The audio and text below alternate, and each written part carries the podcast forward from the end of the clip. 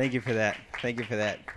The uh, I'm pretty excited about uh, tonight, so I'm just gonna jump right in and we'll have some fun. Uh, sit right there. The um, so does anyone have uh, anyone grow up with demons in their house? Uh, I mean, I'm sorry, I'm sorry. They're called cats. Did y'all have some some people some people had some cats that lived in their house? Cats are the worst. I don't like cats. Katie had a cat. It was awful. His, his her name was Kiki. I got to watch how I talk about it cuz Kiki doesn't exist anymore. But um hey, all dogs go to heaven, not cats though. But uh but cats are terrible. You know, like cats I don't know. I thankfully I didn't grow up with a cat, but I've seen that cats, you know, they they devote themselves to one or two people in the house and you know if exactly And they get they're pretty jealous you could say. It's that's a safe that's a good word for them jealous you know they'll swipe at you they'll meow or what was that sound they make? Hiss that's it. Yeah there we go. Hiss. But uh, yeah cats are pretty awful. Sorry it's true. But you know another thing that's uh, as i'm thinking about like things that are jealous my daughter is unbelievably jealous she is it's it's pretty funny. Like if me and katie are hugging somewhere in the house she'll see us and then smile with this like like she's so excited. Then she'll run over to us wherever she's wherever she is and then she'll give us a hug and then she'll want us to pick her up and then we pick her up and then you know she'll give me a hug but then she'll give mommy a hug and then she'll kind of like do some kind of move where all of a sudden she's directly in between both of us and it's just her and mommy and she's kind of giving me a stiff arm and she's like like she gets so jealous and she's mean about it too especially with other kids. Uh, the so katie was watching her in a nursery one day and in this nursery there were only two kids. There was zoe and then there was another mixed kid and his name was hudson. Well hudson did something he got sad you know babies and you know he he does something. So katie picks him up and starts rocking him in a chair. And a few seconds later she looks over at zoe. And zoe tell me why this girl's lip is just quivering. And she's like and and eventually she just burst out crying because she was like mommy's replacing me. She was so sad. She's but she's mean. Don't don't don't let her fool you. It's not there's nothing cute about it. She is she is genuinely mean like she is zoe zoe's not a, a small baby she's actually always been taller than every other baby she's met who's within three months of her age like she I don't know. I mean, maybe we need to check this girl for steroids or something, but I, I don't know what it is. But she's just so much bigger than other babies, and so like she'll like walk in a room and be like, "What's up? Where's my money? Y'all know what's up?" Like that that really is like she is always looking over other looking down at other kids. And yesterday she was in the nursery and Katie was watching her, but there was a bunch of kids in there. And Katie kept saying that Zoe kept pushing kids out of her lap so that she could climb in her lap because only Zoe is allowed to sit in mommy's lap. Zoe is mean. She is genuinely mean to people and she's she's jealous. She she she just wants it to be her. And if anybody gets in the way of that, watch out. But I don't need to ask any of y'all if y'all get jealous because we all get jealous.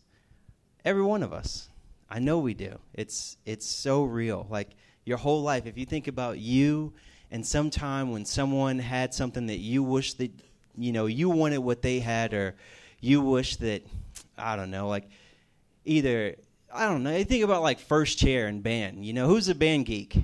I'm sorry, who was in band? That's like the most disrespectful way. Don't ever say to Christopher, by the way, that people in band weren't athletes. Exactly. Exactly. No, I Kate, Katie was in band. I like I like band. I like instruments. I wasn't in band, but you know that person that you could never overtake for first chair, like that girl or that guy, like they just they just were too good. Or that person who was just in class, they never study and they just know it all.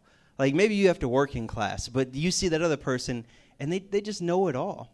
Or someone is, you know, you play a sport, someone can jump higher than you, run faster than you, whatever it is, we get jealous about stuff. In fact, the definition for jealousy is I got a few definitions up there. Is that pretty clear? Okay, you can see it. The only one that I want to say is the last one. You know, suspicious that we do not enjoy, suspicious that we do not enjoy the affection or respect of others, or that another is more loved and respected than ourselves. I'll go ahead and read the the second one. Feeling or showing suspicion of someone's unfaithfulness in a relationship. Jealousy is love fighting fighting extinction. Jealousy is like, look, something it's it's self-love fighting extinction. Excuse me. Something that you were trying to defend is in jeopardy, and you want to make sure that that that, that whatever you're defending wins out. And so we get jealous about it. Uh, jealousy is a really real thing. I don't think it's the the Bible doesn't say it's a good thing, but it's a real thing. It's something that we all have to deal with.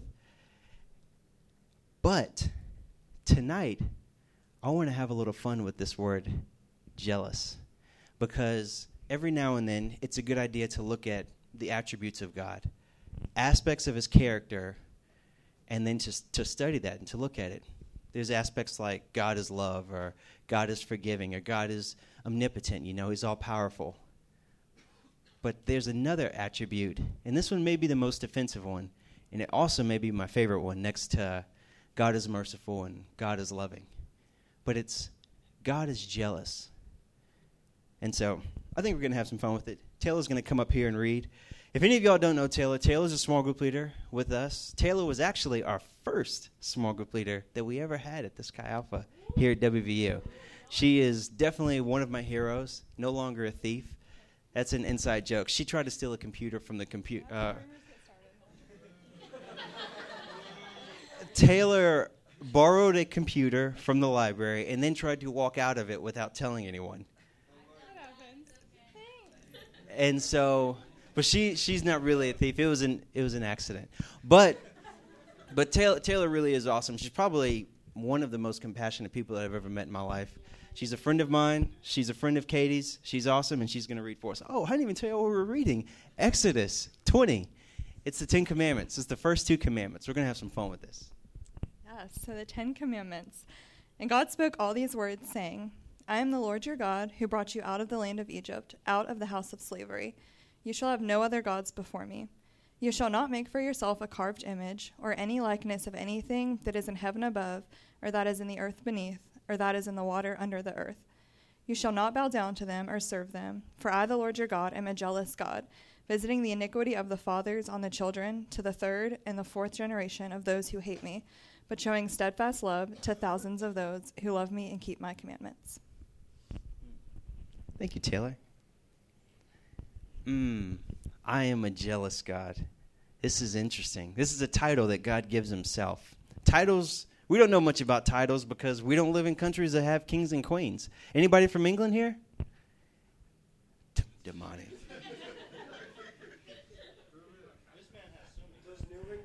he does have a lot of titles. But but we don't we don't know much about titles. You know, kings and queens they have titles. They have like the blank of blank, the blank of blank. You know, what we have is really really famous people here in America. They have nicknames. You know, like Johnny Manziel. He's not famous. He's more like infamous. Rest in peace, Johnny.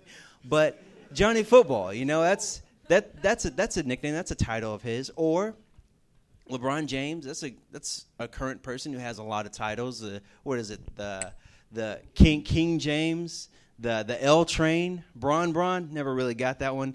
The the chosen one, that was a nickname. That that is a nickname of his. That's a title you could say. Harry Potter. Some people were readers. Harry Potter had nicknames: the boy who lived, or the chosen one. I actually think Harry Potter deserved the chosen one more than LeBron James did. Sorry, LeBron James fans. Sorry, sorry, Matt.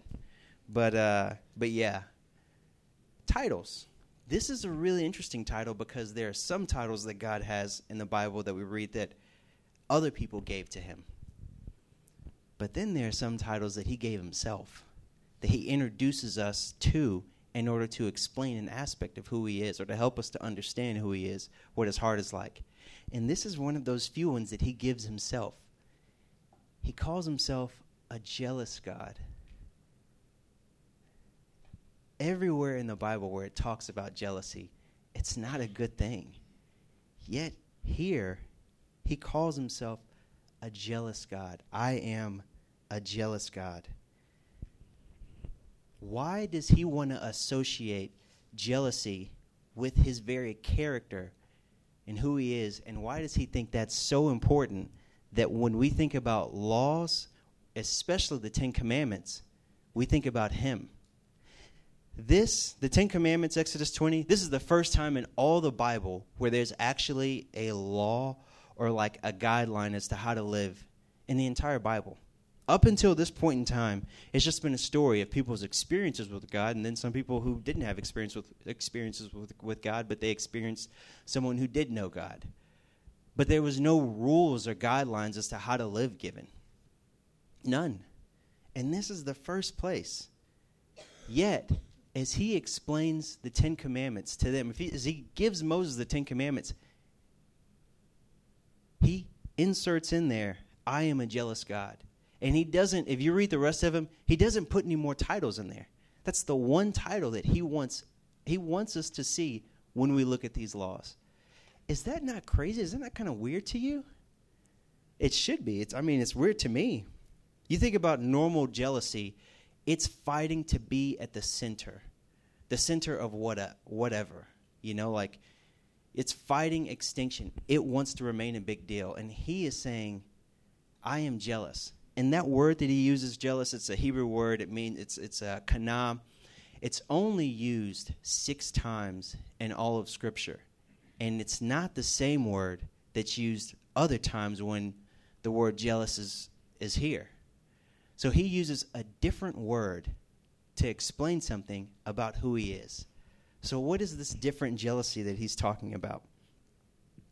And uh, later on in the New, in the New Testament, Second Corinthians, chapter eleven, I think it's chapter eleven, should be chapter eleven, verses one through three, one through three, one and two. Paul says, "I wish you would bear with me in a little foolishness. Do you bear with me? Do bear with me, for I feel a divine jealousy for you." In other versions, it says a godly jealousy since I betrothed you to one husband, to present you as a pure virgin to Christ. Paul is fighting for something, but he's not fighting for himself. Paul wants them to see something. He's angry. He's in their face a little bit if you read the whole, all that's saying, or all of what's being said around it. But he's not fighting for himself. He's talking, he says, For I feel a divine jealousy since I betrothed you to one husband. And he's talking about Christ. He's saying, You were supposed to be committed to someone else, and I am fighting on behalf of that someone else. This is not a jealousy that's fighting for it to stay around or its love or the love that that person has for itself. It's a jealousy that's fighting for another. It's really interesting. Normal jealousy fights for the self to remain center. Godly jealousy fights for what's best for another to be at the center of their life, for what's best for them to be at the center of their life. The rest of tonight, we're going to go on a fun little journey where we're going to see why God wants to associate himself as a jealous God with the Ten Commandments and why he believes this is what's best for our lives. I think it'll be good.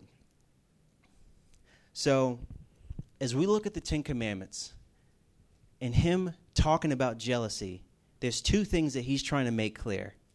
Two ideas. Number one, priority.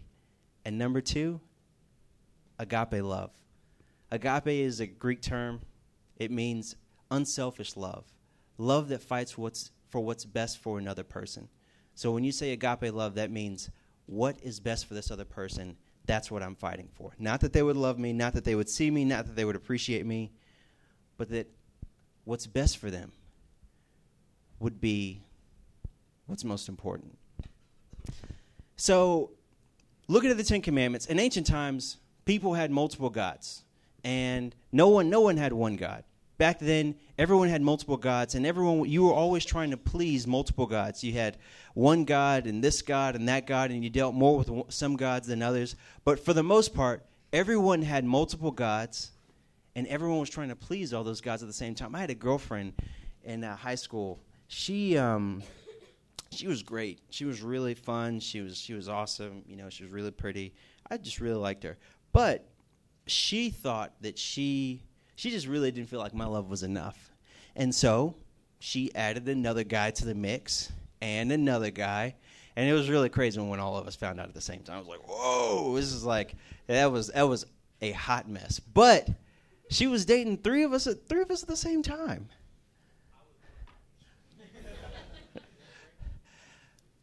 you think about her commitment you think about her commitment to me she couldn't be committed to me because she had to share me with another guy she had to play a balancing act she had to compromise a little bit with each one of us in order to satisfy but she had to try to make sure that she satisfied all of us so that she compromised in the right way you see this in politics you see politicians you know they go and they got to please this group and they got this group and these lobbyists and all these different people and so they have to please they got to compromise in so many different ways to kind of keep all the balls in the air at the same time.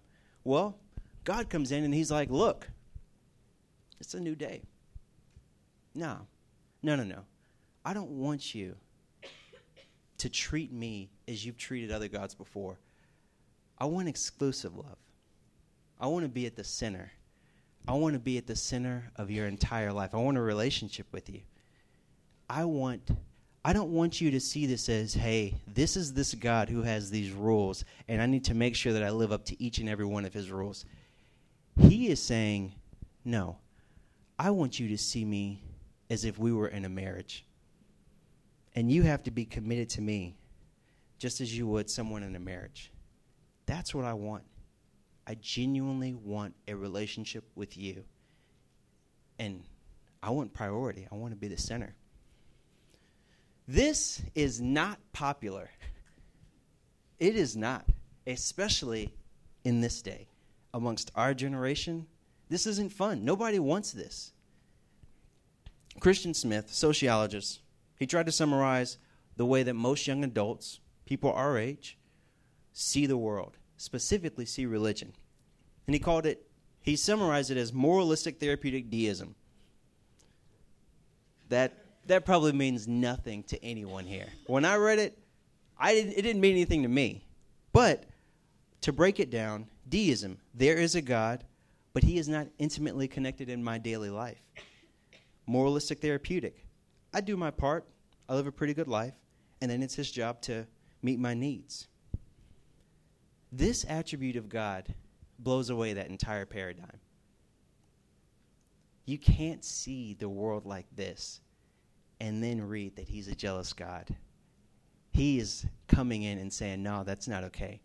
Now, this, if I went up to most people and asked them, hey, do you believe in moralistic therapeutic deism? No one would, no one would know what I was talking about. But if I broke it down for people, you know, probably about 10% of the people that I've talked to on campus in the few years that I've been doing what I'm doing would say that they believe this. But if you looked at the way that we lived, Christians, and non Christians, that percentage would be much higher.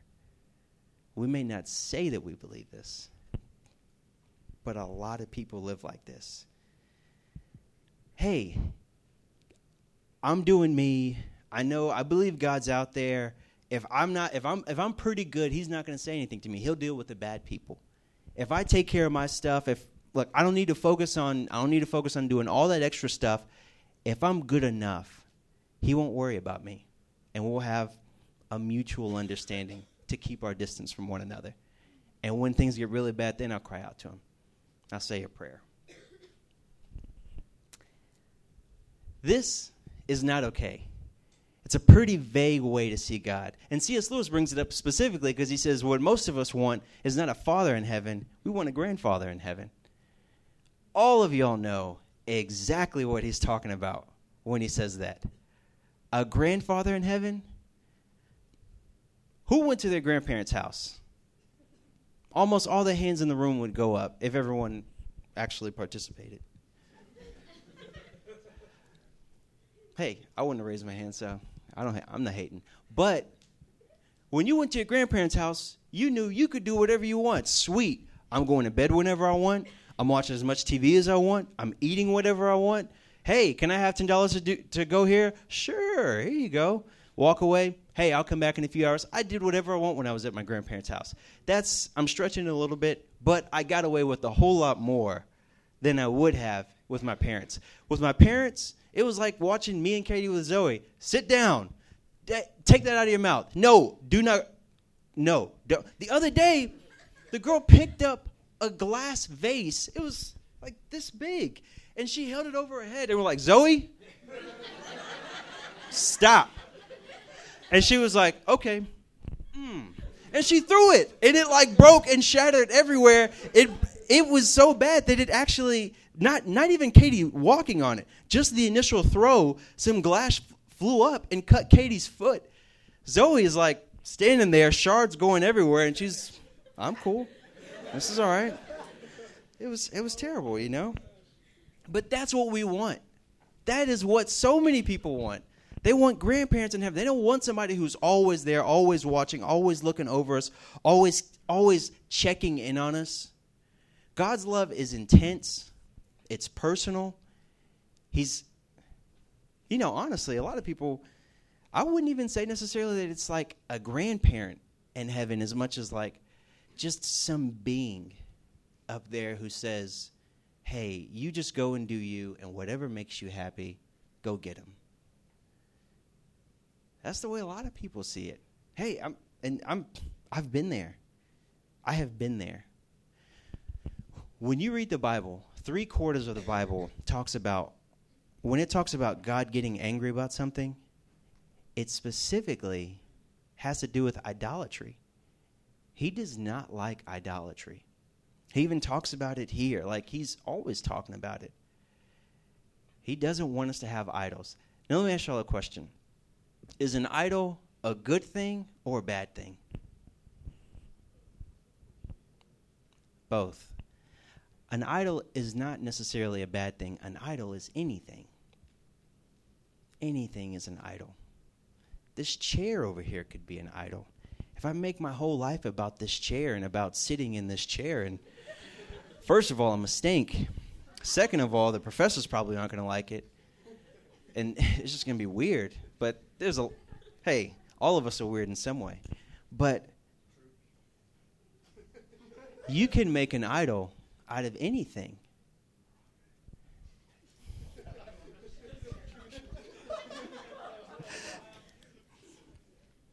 but you can really make an idol out of anything anything that becomes the most important to you, the most important thing to you in your entire life, that is an idol. And God is saying, hey, I don't want he he says it specifically here in verse 4. He says he says you can make an idol out of anything, anything in heaven above or the earth beneath. What he's saying is basically anything that's in the deepest space and then anything in the core of the earth. Anything in between here and there can be an idol. That's that qualifies as everything. Everything. And he says, don't make an idol out of any of these, any of these things, because he wants exclusivity, priority. He's saying, I want to be alone as the center of your life. And some people are like, man, this is just this is just too much. You know, I don't, I don't, I don't, I don't know if I can. It's just it's just too much. It's like make my whole life about God and a relationship with Him. But hey, we already do it. That's why He doesn't say if you make an idol or he doesn't say when you you know like he doesn't say hey don't believe in me don't you know don't make idols or don't like he doesn't try to convince us not to make idols because he knows that all of us have something that is most important in our life i um some of y'all i was i was i didn't know if i wanted to use this example but i was going to go ahead and use it because you know it's relevant for all y'all. It's super relevant. And so to help y'all out, I'm going to use an example that has to do with something in your distant future. Some more distant than others. Marriage. I've been married for seven years now. Seven. It's been f- seven fun years. Sometimes it's not fun. Sometimes it's hard. I'm still learning things about Katie. But if I could do it all over again, I'd do the exact. Well, I wouldn't do the exact same thing. I, I would probably change some things about myself. You know, it's just, man, I'm not. I'm not the easiest person to live with. You know, but who is the easiest person to live with? Probably no one. Sorry, that was a. Never mind. But you think about marriage, marriage counselors, any marriage counselor will tell you this. What destroys most marriages? Bad things? Uh, you're drinking too much, pornography, some mistress. Yeah, those destroy some marriages. But they'll tell you that most marriages get destroyed because of good things. They become ultimate things. They become everything to one of the spouses. Ah, he he doesn't know how to relate with women. All he does is spend time hunting and fishing with his buddies because he's afraid of dealing with stuff. Or ah, she loves the kids. She's there for the kids. She puts up with me. But her kids, that's that's who she's really married to. Or it's another one. Their parents. Gosh, that's that's who they're really married to. That's who they're really committed to. Their parents. They, they don't. She she doesn't care about me, or he doesn't care about me. Or all of these are not. None of these are bad things. A kid's bad. I can tell you no. Zoe may be bad sometimes, but she isn't bad. She isn't inherently bad. Most things aren't bad. Netflix isn't bad, but man,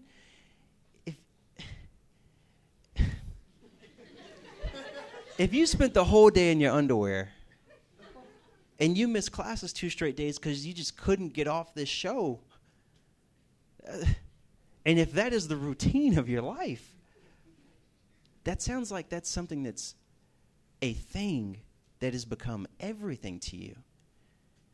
And hey, this applies to all of us. I'm like, every, every, man, even as I follow God, every now and then I'm having to check, hold on, what is becoming everything to me? Because sometimes it's, it's not him. And so every every few months I'm always like going through like, hey, what is the priority of my life? Is it him? Is he the sinner? Or is it something else? And so he's communicating here. When you think of the Ten Commandments, you need to think of it through this lens that I want priority. This is so cool. This is so cool, this idea of God identifying himself as being a jealous God with the Ten Commandments. That means that every law, because every all the laws that we read in the Bible, all, all, the things that it says do and don't do, they're for, they're after this. So he's trying to establish when you think of every law and everything about whether you should do this or you shouldn't do this, you should think of it through this lens that I am a jealous God. That's how he wants you to identify everything. He doesn't want you to look at laws as like, okay, these are the things I have to do, and if I do them, I'll make them happy. He's trying to say, no. When you think of anything that I ask you to do, I want you to think of me as wanting priority in your life because I want a relationship with you.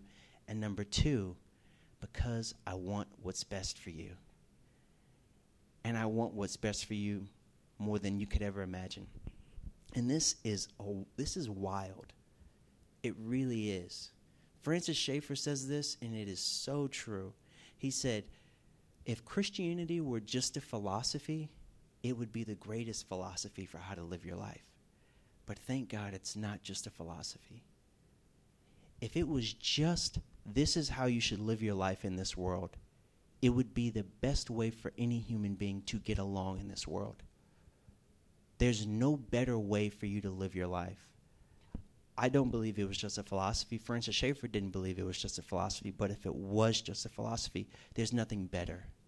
That is not to communicate to you, oh, well, whether, whether it's true or not, it's great to follow. He's communicating, there's no better way for you to exist here than following God, loving Him, and letting him lead you. It's like it's like Free Willy, you know. It is. Look, Willy was not meant to be in the aquarium. Watch Blackfish on Netflix. I just ripped Netflix, but I do like Netflix. Watch Blackfish on Netflix. Charles got me on. I don't know where Charles is. He watched it again. He's he's that was like time number twenty. Now you probably watch it once a year. It's a it's a good annual show. I would I would put. It's crazy, man. These are killer. These whales go crazy. They're not meant to be where we keep them. They get aggressive. They get violent. They their fins go down and they get all depressed. And then their life expectancy goes down by like is it like a third or a fourth? It's they're not meant to live in aquariums, and we aren't meant to live outside of His law and outside of relationship with Him. This is the best way for us to live in this world. And he knows this. So that's why he's saying, I'm a jealous God. I want I want you. I want you, I want to be the center of your life, but not only do I want to be the center, I also know that I'm what's best for you. Why is he what's best for us? Because you know, you read these laws, these aren't these aren't arbitrary random laws. God's laws are a description of reality. God's laws are a description of what is real.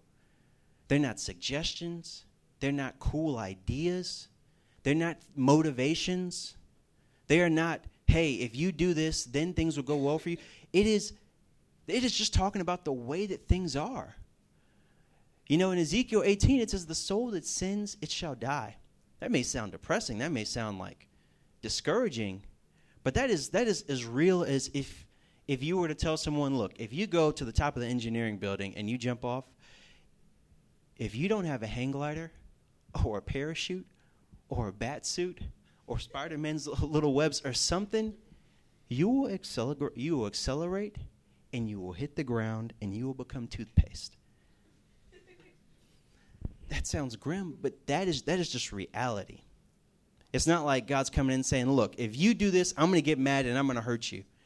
He's saying, look, if if you make idols the center of your life, it'll be devastating for you. It will be so far from, for, from what's best for you. This isn't.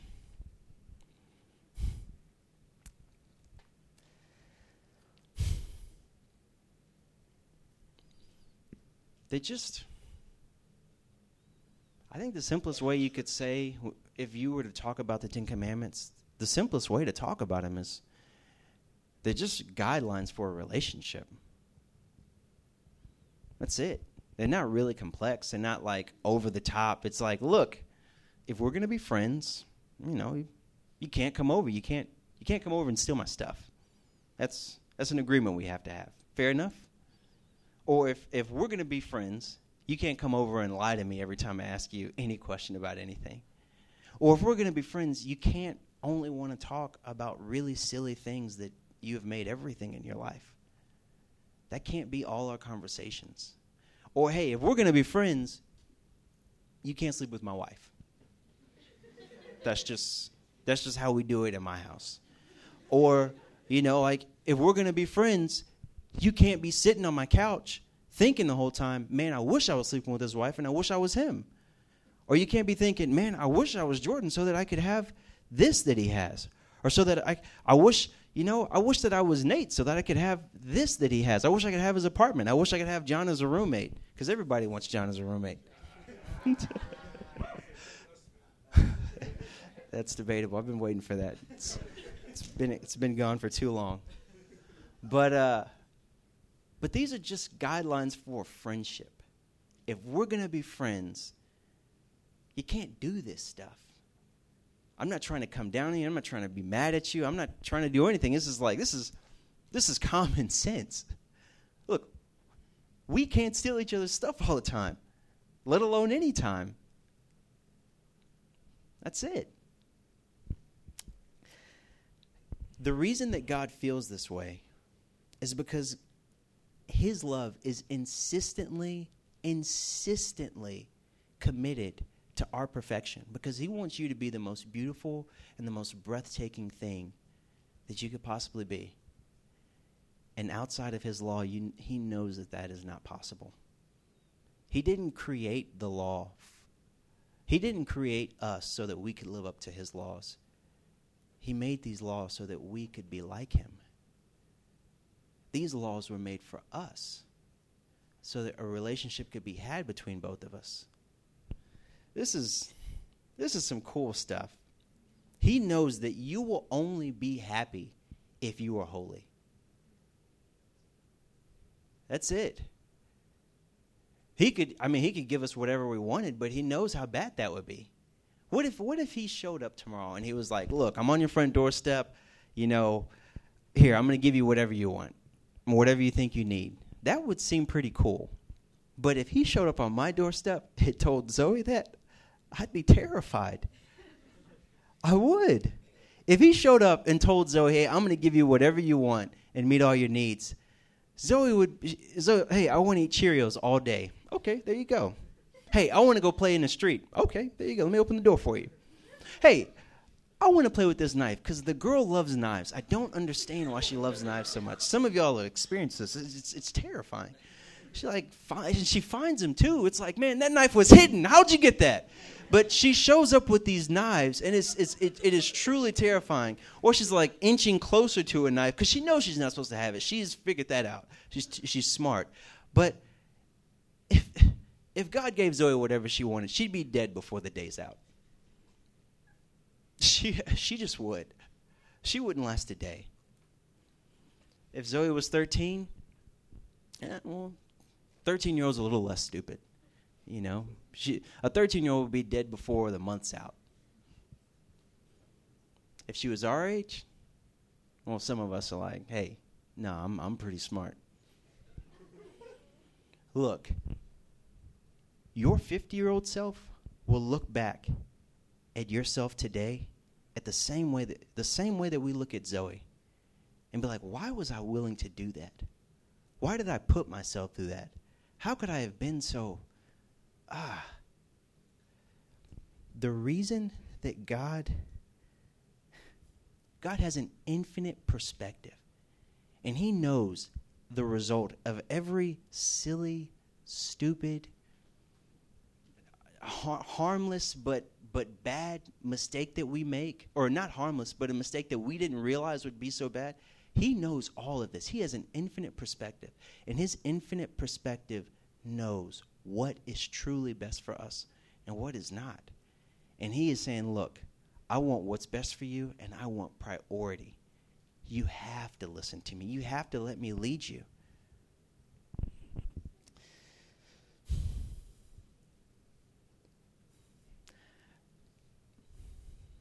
I'm basically I'm basically done. But everything I'm saying is based around this one idea is that he wants real trust from every person in this room.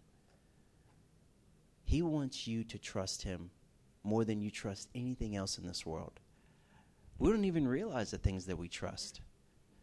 You know, I gave the ridiculous, a ridiculous, ridiculous example of if I hang, hung out in this chair all the time you know I would hang out in this chair? Because in my mind, I would genuinely think that that is my greatest chance at fulfilling all of my dreams in this world if I sat down in this chair and never moved.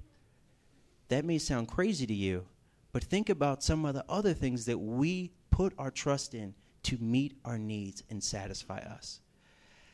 Ah. I didn't think I was going to say this, but this came to mind. I didn't even put it in my notes, but I was like, you know what? If it comes to mind, then I'll say it.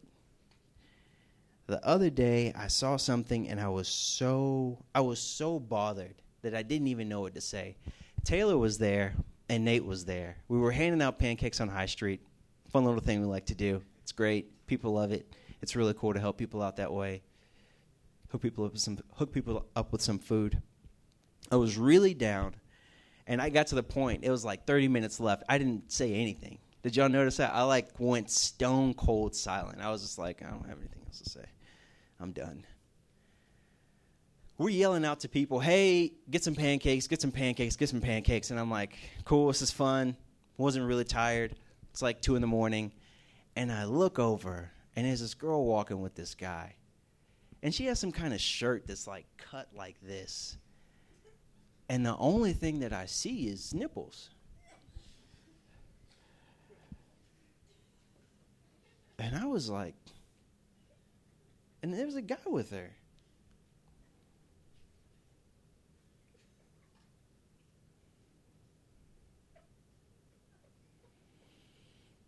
There was a guy with her. That guy obviously didn't care about her. He obviously, she meant nothing to him. Or she obviously didn't.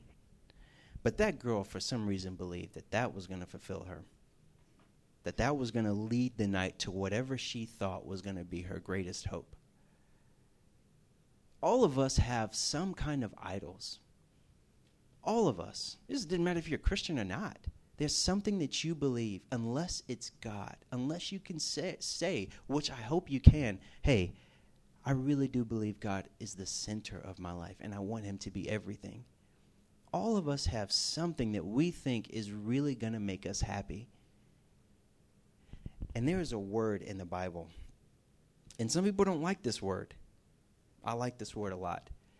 And Jesus, when Jesus started his ministry and when John the Baptist started his ministry, they both said the same thing and they began with the same word repent, for the kingdom of heaven is at hand. Repentance, the gospel calls us, calls the Gospels call repentance from sin a decisive change of what is the center over all aspects of your life. All of us need to repent. All of us. All of us need to say to God, hey, I, I, I confess, I'm trusting some things that they're not you. And I really do think that these things are going to make me happy. Maybe it's my grades. If I think I have all my grades in, in, order, then I'll really be happy. I'll get the job that I want. I'll be able to get out of the life that I don't want to live because I saw what my parents did or what my brothers did, or I don't ever want to go back home. Or maybe it's some girl. I just think if I get with this girl, then everything is going to kind of gonna gonna come together for me. Or if I get with this guy, then then things just gonna fall in line. Or if I just fall in love with a guy with money, or or if I just if I just have all the free time in the world, or if I just am able to like whatever it is. Most of these things aren't even bad things. They're just things that we've made everything. And he wants us to say to him, I trust I trust you, God, to really make me happy. And I trust that what you say about the world is what's best for me. And I want to let you lead me. Nothing over spiritual. Nothing. The band can go ahead and come forward. I'm done. Lord God, my heart is heavy a little bit as I think about as I think about that girl and I think about like just some of the things that I've trusted in, Lord, and they failed me. It's only you in the end, Lord. It's only you. Help all of us to see this. Lord, nothing super spiritual, Lord. We just need to trust you. Help us, Lord God, to trust you. And if we don't want to trust you, help us to be honest with you and to tell you that I don't I don't I don't want to trust you. I don't know why. I think this other stuff is going to make me happy.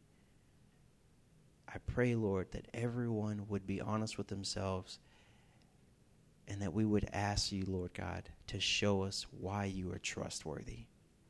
Reveal that to us tonight, over these next few days, over this next week, over this semester. You are so worth it, Lord God. You are so worth it. Pray this in Jesus' name. I would be I'd be wrong to not finish this by saying this. The best thing that I ever did for myself was to trust God. Everything kind of started coming together in life. And I have had a joy, and I have had peace, and I've had real fun that did not lead to a life or a week or a month of regrets. I have man, it is my prayer for all of you that you would give God a chance and that you would repent and say, I want to trust you. He is the most beautiful, the most fun, the most amazing being that you, you could ever imagine. And He's jealous. And man, I'm so glad that He's jealous. So glad.